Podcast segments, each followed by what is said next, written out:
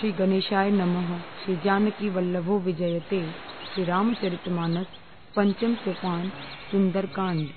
शान्तम् शाश्वतमप्रमेयमनघम् निर्वाणशान्तिप्रदम् Brahma शम्भुफणीन्द्रसभ्यमनिशम् वेदान्तवेद्यम् विभुम् रामाख्यम् जगदीश्वरम् सुरगुरुम् मायामनुष्यम् हरिम् वन्देऽहम् करुणाकरम् रघुवरम् भूपालचूडामणिम्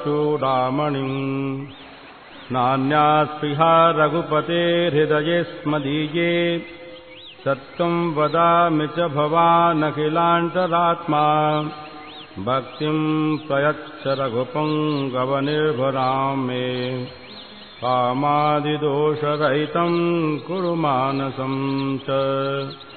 अतुलितबलधामम् हेमशैलाभदेहम् दनुजवनकृशानुम् ज्ञानिनामग्रगण्यम् सकलगुणनिधानम् वानराणामधीशम् रघुपतिप्रियभक्तम् वाचजातम् Namami